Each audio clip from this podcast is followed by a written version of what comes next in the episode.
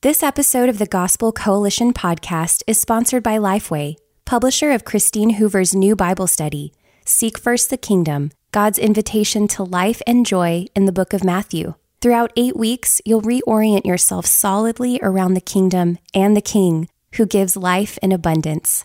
Learn more at lifeway.com slash seek first. This episode of TGC Podcast is sponsored by Acts 29 with an invitation to their 2024 Next Conference happening April 15th through the 17th in Dallas, Texas. You don't want to miss this great lineup of speakers, including Sam Allberry, Matt Chandler, Bryan Loritts, John Piper, and more. The next conference will equip and encourage church planters and church leaders of all types for church ministry. To learn more and register for Next, visit acts29.com slash next. TGC podcast listeners will receive a special discount of $20 off registration prices by using the code TGC. Again, visit acts29.com slash next. That's acts29.com slash next.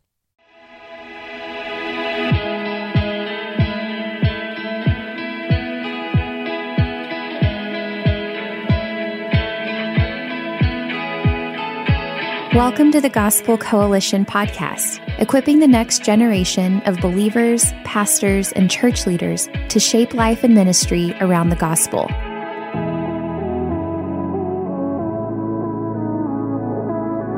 Today, you'll hear a message from David Platt on five exhortations in evangelism. This message was originally delivered at TGC's 2019 National Conference. Well, if you have a Bible, and I hope you do, or somebody around you does, you can look on with. Let me invite you to open with me to Mark chapter 2. As you're turning, I also just want to thank Dr. Carson for the invitation to stand before you today. I have, like many of you, for decades had a high esteem for him from a distance. And he's ministered to me in countless ways through his preaching and his writing on a daily basis through his devotionals for the love of God. But over the last year or two, when I was walking through some personal and ministry challenges, he was so kind to reach out to me, to pray for me, to encourage me in ways that made all the more clear to me that what he preaches and what he writes is how he lives. And he genuinely loves pastors. And I praise God for his leadership in TGC. And with that said, I know I'm the least deserving pastor person to be on the stage right now and need God's help to honor Jesus and hopefully encourage you. Before we journey into this remarkable text, I want to invite you to journey with me into the heights of the Himalayas, where, Lord willing, I will be a month from now. So imagine landing via helicopter at around 12,000 feet and hiking out many miles over the course of the next week. And during that week, you come face to face with what I can only describe as a collision of urgent spiritual and physical need. Urgent physical need. study was done in these villages about 10 years ago, and researchers found that half the children were dying before their eighth birthday.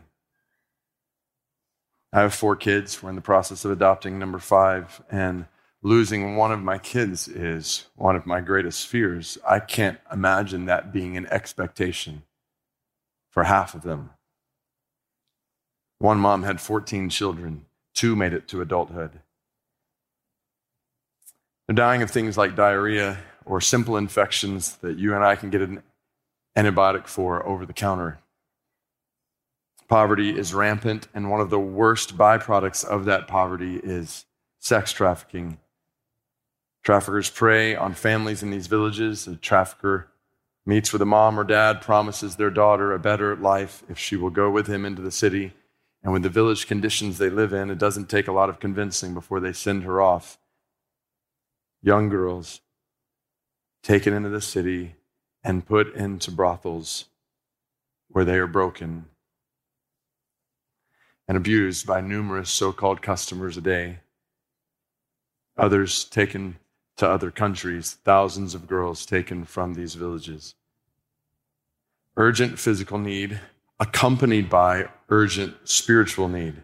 These mountains are the birthplace of Buddhism and the hometown of Hinduism.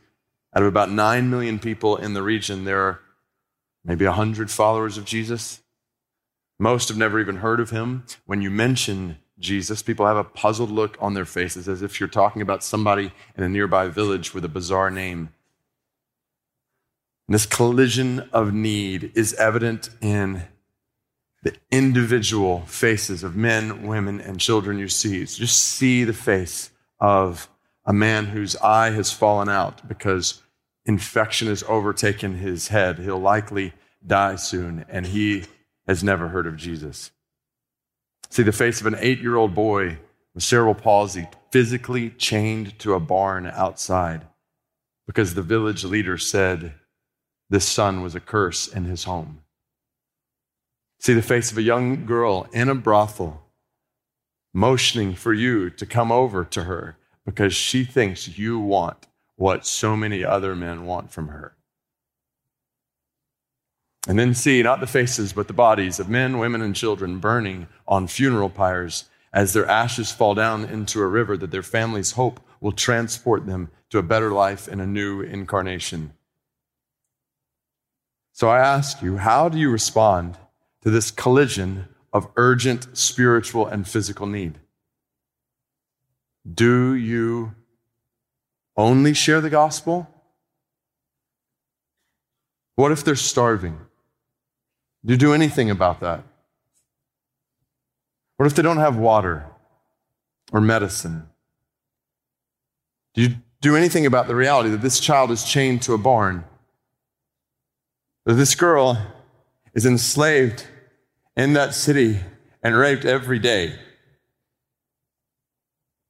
It's one thing to ponder questions about evangelism and mercy ministry and justice and the gospel in the halls of our conferences, in the confines of our classrooms, in the comforts of our homes, behind our computer screens, or even behind our pulpits on Sunday mornings. But it's a whole other thing to consider these questions when you're face to face with that starving family, when you're looking into the eyes of that chained child, that trafficked girl, or watching that body burn right in front of you. And the reality is, the Himalayas are not the only place where this collision of need exists. In the city where I live, Metro Washington, D.C., the city community where you live, we are surrounded by physical and spiritual need, which makes Mark 2 a particularly applicable text for us. An amazing story that I think, because of its familiarity to most of us, may have lost its luster for many of us. So I invite you to listen to it and just try to imagine it's the first time you've ever heard it. The Bible says, when he, being Jesus, returned to Capernaum after some days, it was reported that he was at home. And many were gathered together, so there was no more room, not even at the door. And he was preaching the word to them. And they came, bringing to him a paralytic carried by four men. When they could not get near him because of the crowd, they removed the roof above him. When they had made an opening, they let down the bed on which the paralytic lay. And when Jesus saw their faith, he said to the paralytic, Son, your sins are forgiven. Now, some of the scribes were sitting there questioning in their hearts, Why does this man speak like that? He is blaspheming. Who can forgive sins but God alone? And immediately Jesus, perceiving in his spirit that they thus questioned within themselves, said to them, Why do you question these things in your hearts? Which is easier, to say to the paralytic, Your sins are forgiven, or to say, Rise, take up your bed and walk? But that you may know that the Son of Man has authority on earth to forgive sins, he said to the paralytic, I say to you, Rise, pick up your bed, and go home. And he rose and immediately picked up his bed and went out before them all, so that they were all amazed and glorified God, saying, We never saw anything like this. Oh, what an understatement. Get the picture. Capernaum, Jesus' base of operations in his Galilean ministry, situated on the northern shore of that famous sea. A crowd is crammed into the house, overflowing out the door. Inside, Jesus is preaching to eager listeners, including scribes who are trying to figure out who this disease healing, demon delivering teacher is. And suddenly, four men show up with a paralyzed man on a mat they want to get in the house, but no one will let them. Just imagine People at the door, looking back, making eye contact with the man on the mat, his friends around him, and then turning back without budging. So when pushing and prodding don't work, the friends get resourceful, scrappy. We can only imagine the conversation as the first says, Why don't we climb up on the roof? The second responds, A lot of good that will do, genius. Jesus is inside, not outside. To which the first replies, Yeah, I know that, bro. Let's just take the roof off. to which the third says, You can't remove a roof. And the first says, Why not? They look at each other, and finally the fourth says, I don't know a better option. We have to get our friend to Jesus. That's the only way. So let's do it. They climb up on the roof, a common place in a Palestinian home to sit or stand or lie down to sleep on a cool night, almost like you might picture a deck. It's sturdy enough to walk on. So imagine you're inside and you hear footsteps above as you're listening to Jesus in front of you. All of a sudden, you hear an odd noise and dirt starts to fall on your head. First, it's a little, then it's a lot. And it's not just falling on you, it's falling on people all around you. Jesus himself is dodging it. Have you ever been distracted in preaching? this is more than a baby crying. This is the roof coming down on your head. You can only imagine the owner of the house screaming, What are you guys doing to my roof? We don't know for sure whose house it was. I'm pretty sure that if it was Peter's mother in law, she was about to have another headache she would need to be healed of. When suddenly the sun starts to peek through. By now, Jesus, despite his authoritative teaching, has lost the crowd's attention. More dirt falls, more tiles are removed until a massive hole is formed. Mark's description in the original language suggests a major demolition job here. The text literally says they unroofed the roof. Once the hole is established, there's a long pause. Everybody waits for what will happen next. And that's when a mat, likely tied with ropes at its corners, is slowly lowered down. And on it lies a paralyzed man, now nestled in front of Jesus' feet. No one speaks a word inside or outside. Did you notice how Mark doesn't record a single word spoken even by the friends? I can just imagine Jesus looking down at the man then up at his friends. What expression do you imagine on their faces? Were they nervous, anxious, smiling? We can safely assume they were sweating as they catch their breath and wait to see what will Jesus do. And we don't know exactly what Jesus saw on those friends' faces, but we do know that whatever Jesus saw was the face of faith. And Jesus said to the man, Son, your sins are forgiven. Which is a bit odd when you think about it, because the man didn't even ask for that. This is where we know. We don't have all the details. We don't know for sure if anyone else said anything. We do know that it was common belief in that day that physical suffering was attributable to personal sin. But we don't know if this man's paralysis was tied to specific sin in his life or if it was something he was born with. All we know is that Jesus makes a pronouncement that shocks the crowds. This man has sinned, and Jesus has authority to forgive him. Which leads the scribes to wonder in their hearts the penalty for blasphemy is death, and this teacher deserves it. And while the text doesn't tell us they said anything out loud, Jesus saw that in their hearts they were questioning. So he says, Which is easier, to forgive sins or to heal paralysis? And after he paused, he says, I'll show you that I have authority to forgive sins. Then he turns to the paralytic and says, Rise, pick up your bed, and go home. And picture it to the amazement of the crowd crammed into that home, to the disgust of scribes sitting on the floor, and to the delight, the pure delight of four friends peering down through an unroofed roof. The man stood. He stood immediately picked up his bed and ran out of the room. The crowds moved for him this time. Can you imagine those friends running down off the roof, jumping up and down with their friend, chest bumping, shouting as they raced? They raced home with a demolished house in their wake. Full of people who now, for the first time, speak in the story saying, We have never seen anything like this. Is this not an awesome story? So, what does it teach us? Specifically about evangelism. I invite you to consider this story with me through the following lenses one central theme, two urgent needs, three characteristics of Jesus, four faithful friends that all lead to five exhortations in evangelism. Not expecting you to have gotten all that. We'll go one at a time. One, two, three, four, five. We'll start with one. One central theme in this story, and really in this section of Mark's gospel. And that theme is the primacy and power of Jesus' word.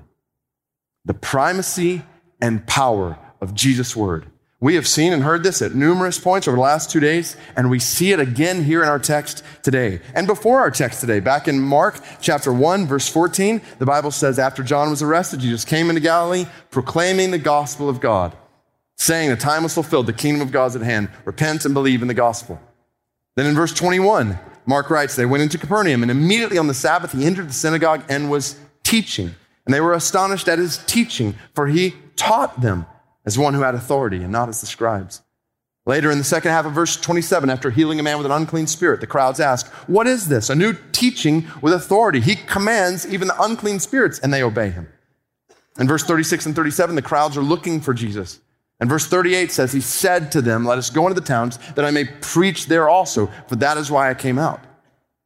Then you have the story we just read, and right after that, in chapter 2, verse 13, Mark writes, Jesus went out again beside the sea, and all the crowd was coming to him, and he was teaching them. A clear emphasis in Mark on Jesus preaching and teaching. So it's no surprise to hear at the start of our text in verse 2 many were gathered together, there was no more room in the house, not even at the door, and he was preaching the word to them. And as the story unfolds, it's by the word of Jesus that this man's sins are forgiven. It's by the word of Jesus that this man's paralysis is healed. One central theme in this story the primacy and power of Jesus' word. Which leads us to two, two urgent needs. First, the man's physical need was evident. This man's physical need was evident. He was paralyzed. We obviously don't know how severe his paralysis was. It's bad enough to be confined to a portable bed. We don't know whether he could move any of his muscles, if motor areas of his brain were not functioning, if his spine at some point had snapped, but his physical need was evident to all and affected all of his life. First, this man's physical need was evident. Yet, second, and particularly significant, this man's spiritual need was ultimate. This man's spiritual need was ultimate. More important than even his physical paralysis was his spiritual malice. Again, we don't know if his suffering was directly due to any particular sin in his life. It's biblically possible that it was or wasn't, but regardless, we know this. This man was a sinner which meant that his ultimate need was not healing from God, but holiness before God. And this is the ultimate need in all of our lives. Our ultimate need is never physical, our ultimate need is always spiritual. In fact, all of our physical suffering ultimately goes back to a spiritual source. When sin entered the world, so did suffering and pain of all sorts. Every headache we have, every body ache we feel, every form of cancer, every type of tumor testifies to the reality that this world is not as it should be. Our ultimate problem is that we are separated from God by sin in a world that is full of suffering. So our ultimate need is not to be rid of our maladies, but to be reconciled to our Maker. This man's physical need was evident. This man's spiritual need was ultimate, which leads to three characteristics of Jesus. Heightened by the first 14 times in the book of Mark when Jesus will refer to himself as the Son of Man, a title that will be associated with Jesus' suffering, humiliation, and death, but it's more than that. Remember the prophecy in Daniel 7 13 and 14. Behold, with the clouds of heaven, there came one like a son of man, and he came to the Ancient of Days and was presented before him. And to him was given dominion and glory and a kingdom that all peoples, nations, and languages should serve him. His dominion is an everlasting dominion which shall not pass away, and his kingdom one that shall not be destroyed. Now, the Son of Man is not merely a humble reference to Jesus' humanity, it is a powerful statement of Jesus' authority. And his authority is all over this text. Three characteristics of Jesus here. One, Jesus has authority to read our hearts. Jesus has authority to read our hearts. As soon as Jesus pronounces forgiveness of the paralytic sins, he looks over at the scribes and he sees their questioning, accusing hearts. They don't have to say a word, for Jesus knows what is in them in the same way that he knows what is in every one of our hearts right now. All of our hidden motives, all of our secret thoughts all of the sin we don't want anybody else to know about all across this room. Not one of us escapes his gaze, and nothing in our lives is hidden from his eyes. The Son of Man, Jesus, has authority to read our hearts. Second, Jesus has authority to heal our sicknesses. To heal our sicknesses. We almost take this for granted when we see this in the Gospels, and we've seen this different places even last night. But we, huh, may we never cease to be amazed and awed and absolutely encouraged by the reality that Jesus speaks and paralysis disappears. Jesus speaks and disease is gone. Jesus speaks and demons run. Jesus speaks and death itself obeys. Jesus has authority to heal our sicknesses. None of those things are sovereign. Disease is not sovereign. Demons are not sovereign. Death is not sovereign. Jesus is sovereign. And then, as if that isn't good enough news, it gets better because this text tells us that Jesus has authority, number three, to forgive our sins. And this is the greatest news of all. Jesus has authority to forgive our sins. So we said earlier that our ultimate need is not physical, but spiritual, because all of our physical suffering ultimately goes back to a spiritual source sin. We said our ultimate problem is that we are separated from God in a world that is full of, by sin, in a world that is full of suffering. So our ultimate need is not to be rid of our maladies, but to be reconciled to our Maker. And this is what Jesus has come to do. If sin is ultimately the root of all our suffering, then what we need most is someone to solve that problem. We need someone with power not just over disease and demons, we need someone with power over sin and death. And Mark 2 makes clear this someone has come. The scribes were right. Only God can forgive sins. Yet what they failed to see was that God in the flesh was standing right in front of their eyes. And this is the good news of the Bible, the greatest news in all the world. God has not left sinners alone in a world of sin and suffering. God Himself has come to us. He has lived a life we could not live, a life of perfect, sinless obedience to the Father. And then, though He had no sin for which to die, He chose to die on the cross for our sins, as our substitute. Jesus died for our sins. And then the good news keeps getting better because Jesus didn't stay dead for long. Jesus rose from the grave in victory over sin and death. And now he offers reconciliation to God for anyone, anywhere who repents and believes in him. This is the gospel. Yet sadly, it is not the gospel that is being preached in many places around the world. As I travel around the world, there are so many places where a false gospel is being proclaimed that if you believe in Jesus, you will be healed of all your diseases now. That if you trust in Jesus, you will be free of your sicknesses today. It is not the gospel because the gospel is much, much better news than that. The gospel is not going to Africa and saying, trust in Jesus and your HIV AIDS will be gone. The gospel is not going to America and saying, trust in Jesus and your cancer will be gone. The gospel is going anywhere and everywhere in the world and saying, trust in Jesus and your sins will be gone.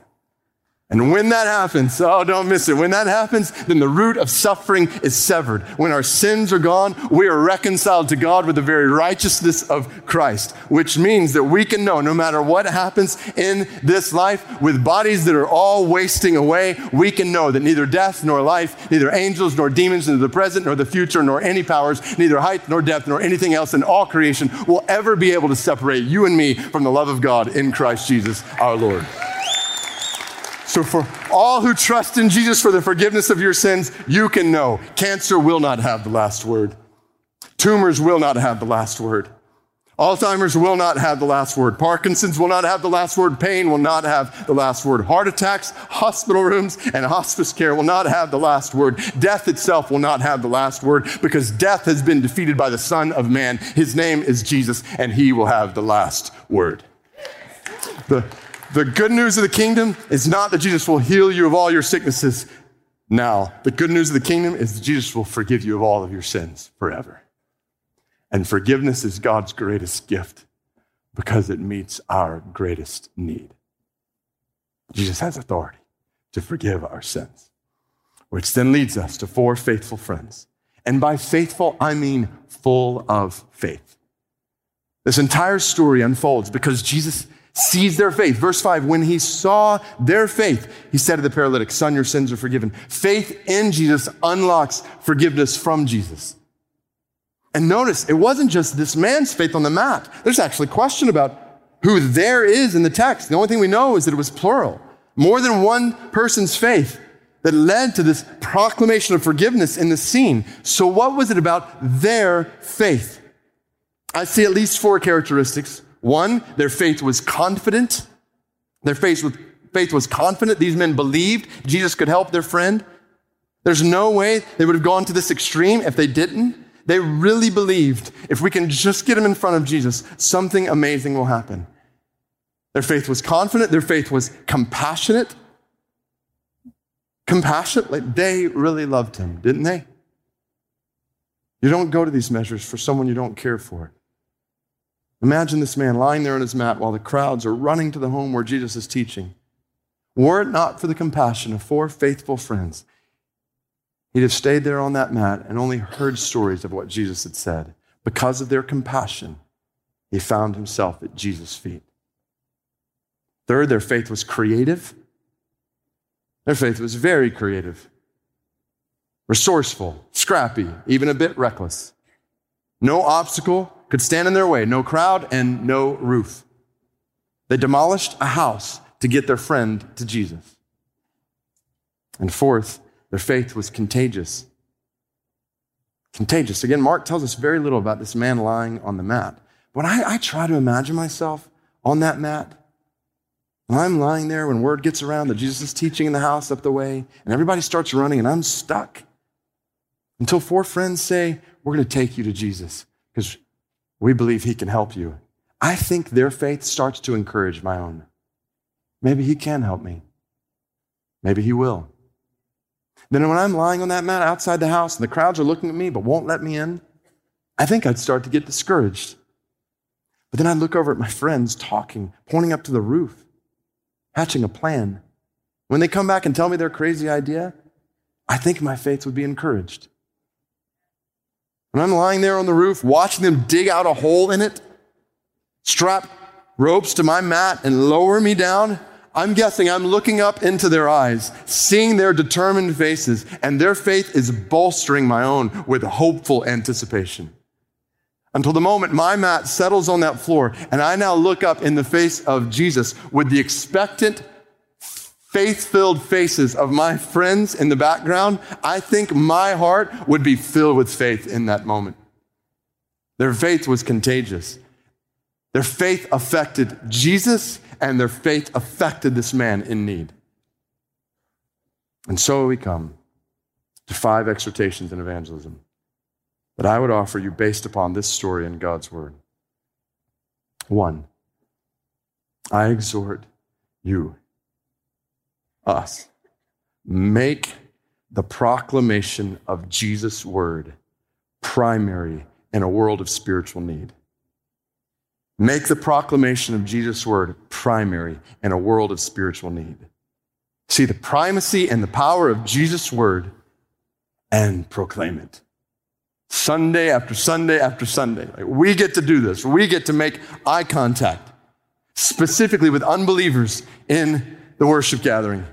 What a mercy that God brings unbelievers to us. I stand out in the lobby in between our services in Metro Washington. I have so many conversations with unbelievers who have come. I think about Jesus calling to fish for men. I don't even have to go out and find fish on Sundays. It's like they're jumping into the boat. So make eye contact with unbelievers every week and proclaim the gospel of God, but not just in the church, in the world. Wherever we go. You look through Mark, and not just Mark, but the Gospels, the book of Acts. And yes, Jesus and the disciples speak the word in synagogues, but most of their word ministry was done on streets and in houses. Is that true of us? Being at this conference has brought back memories to me of my early years in faith, including the first time I can remember sharing the gospel. I hadn't thought about this in a long time until I got here. When I was in middle school, a student minister invited me and a buddy to meet him at an arcade one day. We thought it sounded great. So we went. He showed up with a video camera and he said we were going to interview people and ask them about their faith. And my buddy said, Do we still get to play video games? And he said, Sure. So we went up to some other teenagers. Our student minister started asking questions from behind the camera as my buddy and I watched and listened. And when the questions were finished, the student minister put the camera down and said, Now David would like to share with you about his faith in Jesus. All of a sudden, I didn't have a choice but to proclaim the word. In the days to come, that student ministry nurtured a boldness in my buddy and me for evangelism. We would, we would go out to the train station, share the gospel with cab drivers who were waiting to pick up people, and share the gospel through Bible studies in our homes, rallies at our schools. I remember I broke my arm playing baseball, had a big black cast on it all the way up my arm. So I had my older brother write on the cast, Are you sure? in big white letters. People would come up to me and say, Am I sure of what? And I would say, Are you sure that you will go to heaven when you die? and share the gospel with them. That continued through all kinds of created things in college, on a university, state university campus, and seminary. My first semester in seminary in New Orleans, I was in a personal evangelism class where we were assigned a local church and required to participate with that church in evangelism over the course of the semester. My team got the last church left on the list, Vieux Carre Baptist Church, right in the heart of the French Quarter. We met with the pastor. He took us on a tour of the quarter where we stopped in Jackson Square and he said, You're on your own from here. My team looked around at all these tables with fortune tellers and tarot card readers, and we thought, why don't we get in on, the action? So we went and bought a table, put a cloth on top of it, some candles. we made a sign that said, We'll tell your future for free.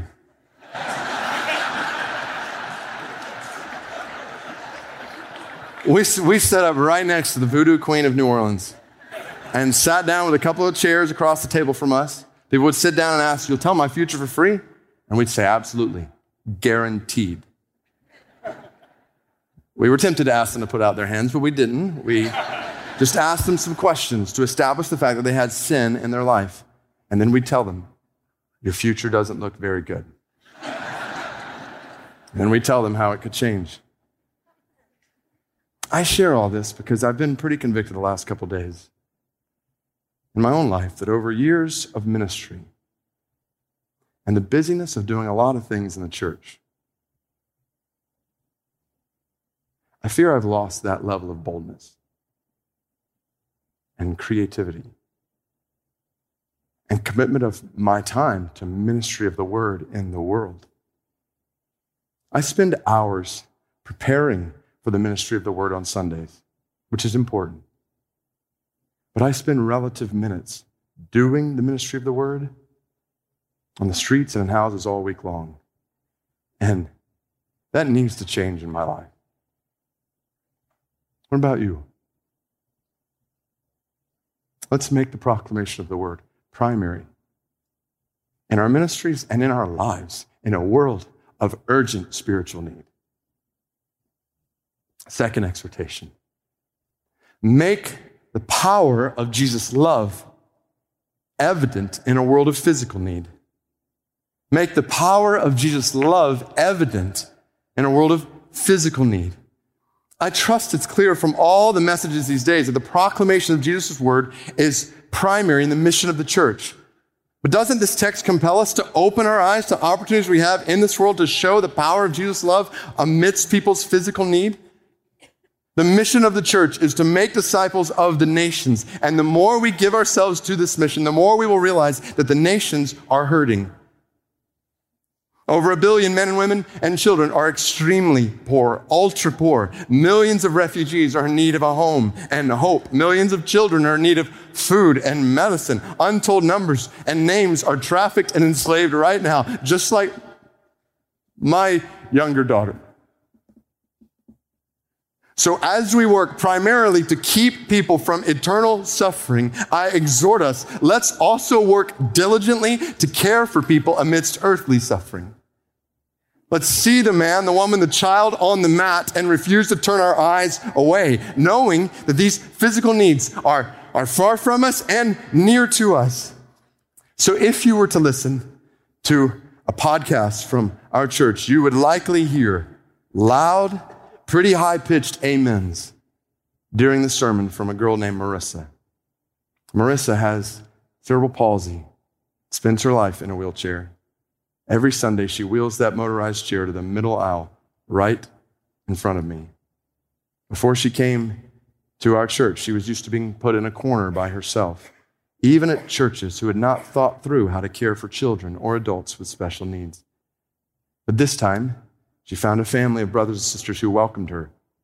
And as they cared for her special needs, they brought her to the one who could meet her greatest need. She was baptized not long ago. And as I studied this text, I couldn't help but think about her. Let's make the power of Jesus' love evident in a world of physical need. Third exhortation persevere in personal evangelism that is full of faith. Persevere in personal evangelism that is full of faith in all the ways we saw in these four faithful friends. I exhort you, persevere with faith in personal evangelism, faith that is confident in the power of the gospel to save. We talk much of the challenges of evangelism in our age, in our culture, and they are indeed many. But based on this text, and particularly the picture of these faithful friends, I want to exhort us to be full of faith that when we bring Jesus and the lost together, he will show his power to save. We talk about these challenges, yet we will not prove faithful if we talk more about how hard the ground is than we talk about how great the gospel is. We will not prove faithful if we talk more about how hard the ground is than we talk about how great our God is. The gospel is the power of God for salvation, and Jesus will show his power when we share his word. So let's persevere in confident, compassionate, loving, creative faith. Like we strategize and plan for so many things. We strategize and plan for worship services in the church. What's the order going to be? We strategize and plan for programming in the church. We strategize and plan, whiteboard, do all these things. So, how are you strategizing and planning for personal evangelism in your life? In your family? In your church? And as we strategize and plan, let's be bold, even a bit reckless. I'm not saying we demolish houses, but the weapons of our warfare do have power to destroy strongholds. So let's persevere in confident compassion, creative, contagious faith that believes God can and will save people by this gospel, even when they don't yet believe. I think about my mother in law. I first met her when I started dating my wife, Heather, 25 years ago. Heather's mom was not a believer. She really had no interest in talking about Jesus. So Heather and I began praying together for her. We would share the gospel with her over and over and over again. We wrote letters. We tried to be creative, seemingly to no avail. Her heart was just hard. Until one day, we were on vacation with Heather's family, and her mom got up in the morning to read the Bible. And Heather said, Mom, what are you doing? And her mom shared, I've been waiting to tell you, but I recently read in a book a presentation of the gospel, and it made sense.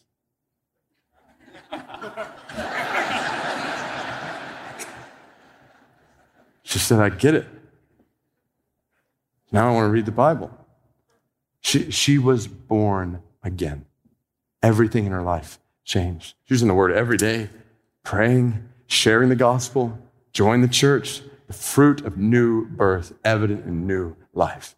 I had the privilege of baptizing her. And about a month later, she unexpectedly died of a brain, brain aneurysm. Quite honestly, it was hard to cry at the funeral because there was such joy in our hearts.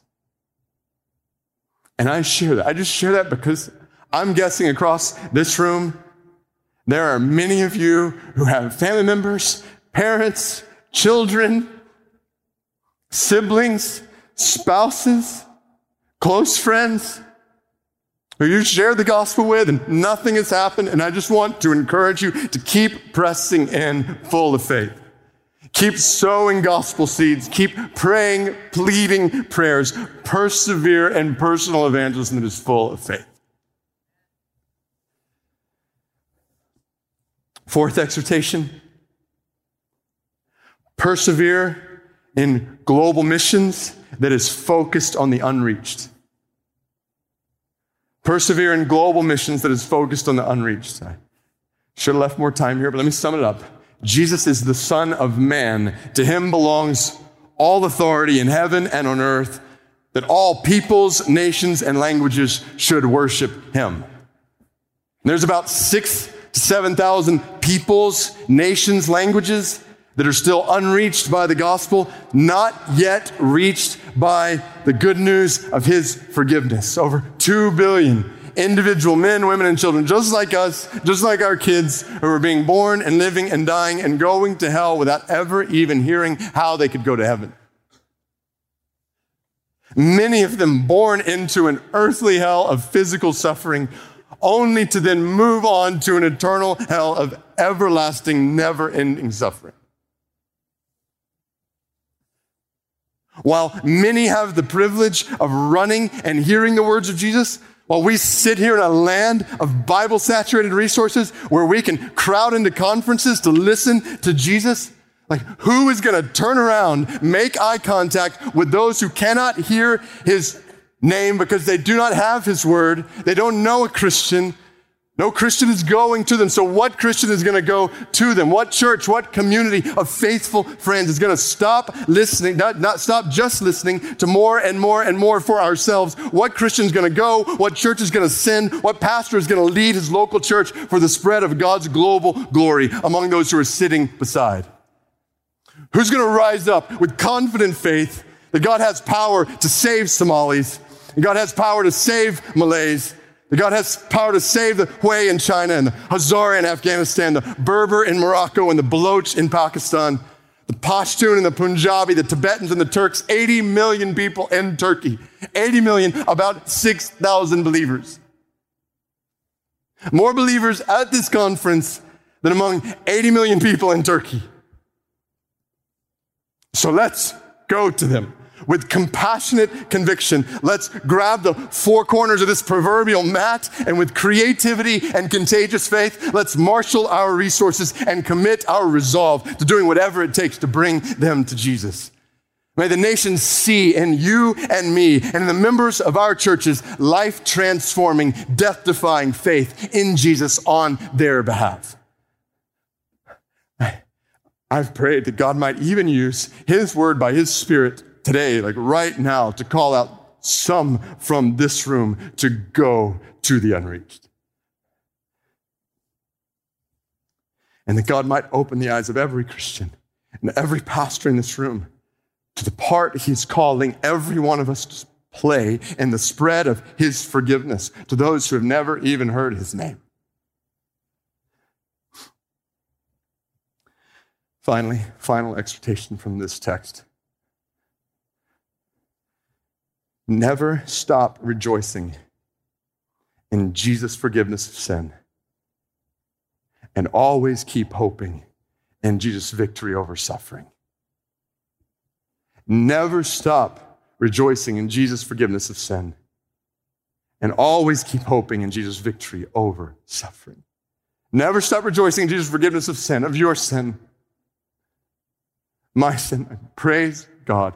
Every day we have been forgiven of our sin. Praise God every day that you have been forgiven of your sin.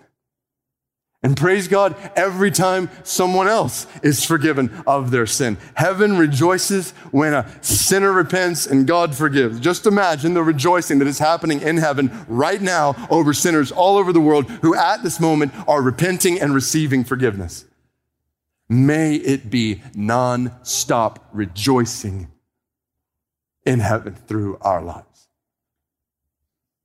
Never stop rejoicing in Jesus' forgiveness of sin and always keep hoping in Jesus' victory over suffering. Many of you know Joni Eareckson Tada, our sister in Christ, herself a quadriplegic who has recently been hospitalized. The latest update is that they had ruled out radiation, but that she's still in pain and having difficulty breathing. When I heard this latest news, I was reminded of one of my favorite quotes from her. I thought it'd be appropriate to share as we close our time in the story of a paralytic who stood to the glory of God. Joni writes, I hope in some way I can take my wheelchair to heaven. With my new glorified body, I will stand up on resurrected legs, and I will be next to the Lord Jesus. And I will feel those nail prints in his hands. And I will say, Thank you, Jesus. He will know I mean it because he will recognize me from the inner sanctum of sharing in the fellowship of his sufferings. He will see that I was one who identified with him in the sharing of his sufferings. So my gratitude will not be hollow. And then I will say, Lord Jesus, do you see that wheelchair over there? Well, you were right. When you put me in it, it was a lot of trouble. But the weaker I was in that thing, the harder I leaned on you. And the harder I leaned on you, the stronger I discovered you to be. I do not think I would have ever known the glory of your grace were it not for the weakness of that wheelchair. So thank you, Lord Jesus, for that. And now, if you like, you can send that thing off to hell.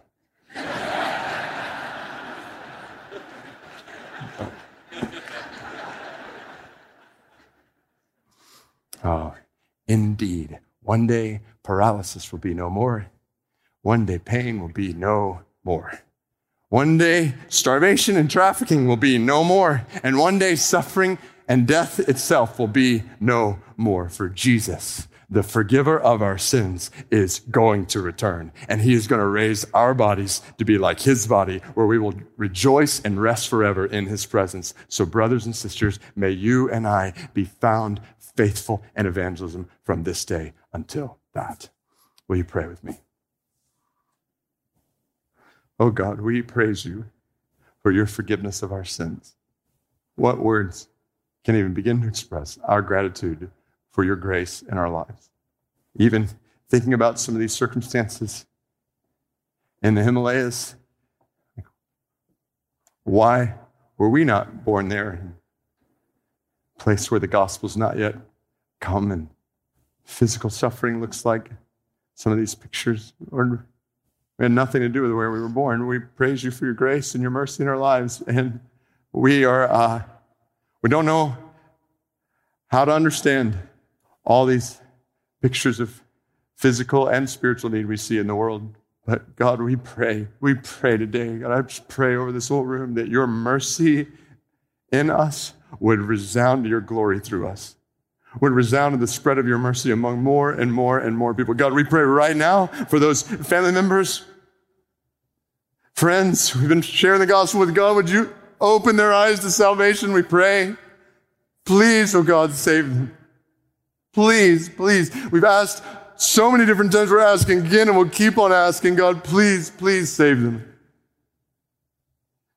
And please, oh God, give us your heart, not just for them who are closest to us, but for others in our city and community who are far from us, who we are prone to bypass, to not make eye contact with. And then people far from us who we are prone to ignore and neglect. God, please spend our lives, spend our leadership in our churches for the spread of your gospel and the glory of your name, that more and more and more people might know your mercy and give you glory.